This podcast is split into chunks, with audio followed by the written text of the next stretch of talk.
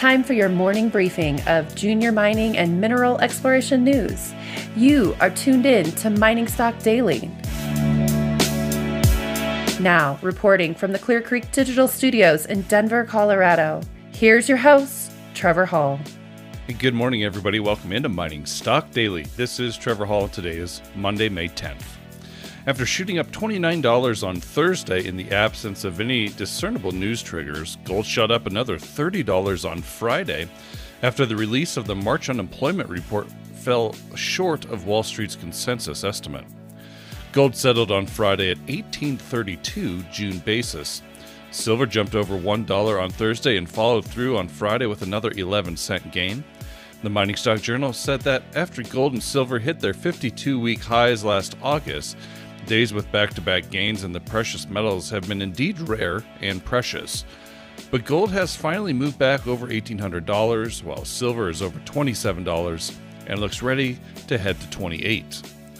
On a simplistic chart analysis basis, silver has broken out of a downtrend established at the beginning of February, but gold has not yet jumped over the downtrend line of resistance that began in early August.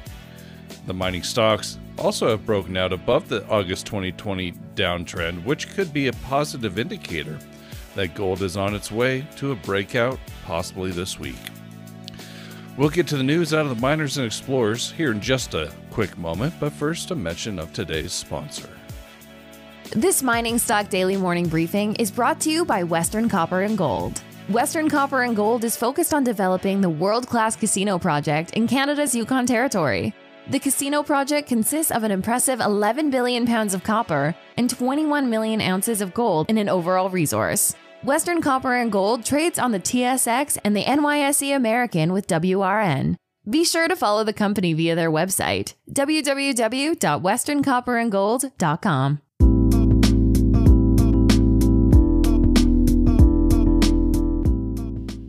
All right, here's what you need to know this morning. McEwen Mining reported exploration results from the ongoing drilling at the Stock West project near Timmins, Ontario. The Stock West target, initially discovered in late 2019, is being drill tested as part of the fully funded two year, $20 million exploration and delineation program at the Fox Complex. Results today included 8.43 grams per ton gold over 14.3 meters, 6.08 grams per ton over 25.7 meters, and 6.21 grams per ton over 19 meters. Drilling is designed to support a preliminary economic assessment currently underway to evaluate the potential of expanding mining operations. McEwen Mining has also committed a $5 million towards drilling at the Gold Bar mine in order to delineate new mineral resources, replace mining depletion, and further de risk the geological and metallurgical models that are the basis of future production planning. A few results were reported from Gold Bar this morning, however, several holes have samples whose assays remain pending and are expected to be reported on in the near future. McEwen Mining trades on the T- NYSE and the TSX with MUX. Surge Copper shared new assay results from multiple resource definition and exploration holes from the company's Ootsa property in British Columbia. Results included 830 meters grading 0.38% copper equivalent, 62 meters of 0.7% copper equivalent, and 190 meters of 0.45% copper equivalent. Results from eight additional holes are pending, including step out holes to the west, north, and the gap zone area between the Seel deposits. Drilling is scheduled to resume in late May to early June following spring breakup and snowmelt in the area. Surge Copper trades on the TSX Venture with SURG.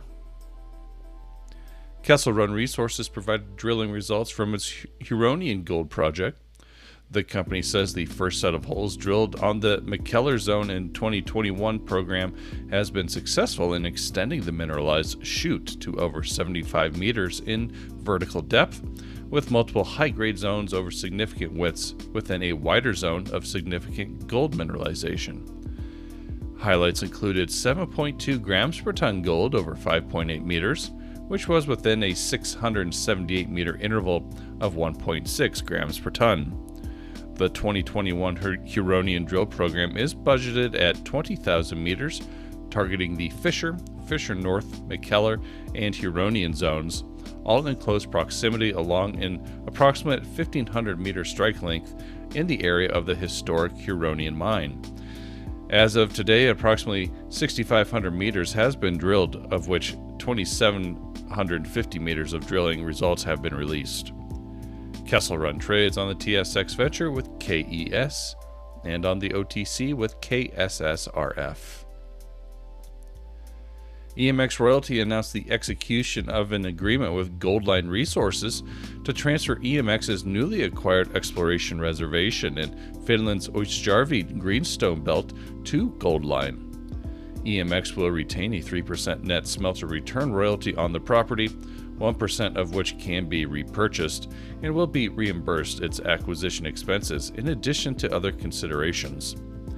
In essence, the Oijärvi extension will be added as an additional property under the terms of its 2019 agreement with Goldline from that spring. EMX trades on the NYSE and the TSX Venture with EMX.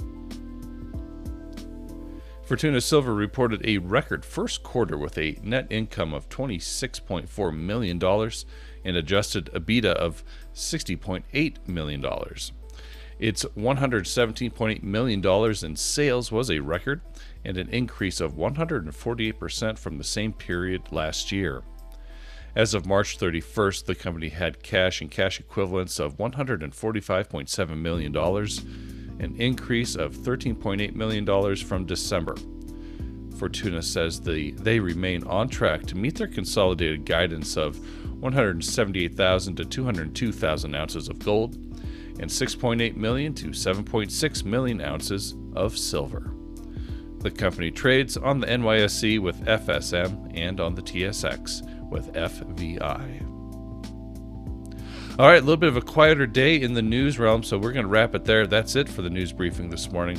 We'll be back later today with some more market commentary and corporate updates. The Mining Stock Daily Morning Briefing is produced by Clear Creek Digital and Investment Research Dynamics Mining Stock Journal. It is distributed throughout the world with your podcast network of choice and by our friends at the Junior Mining Network. I'm Trevor Hall. Talk to you later today. Be well. The information presented should not be considered investment advice. Mining Stock Daily and its affiliates are not responsible for any loss arising from any investment decision in connection with the material presented herein. Please do your own research or speak with a licensed financial representative before making any investment decision.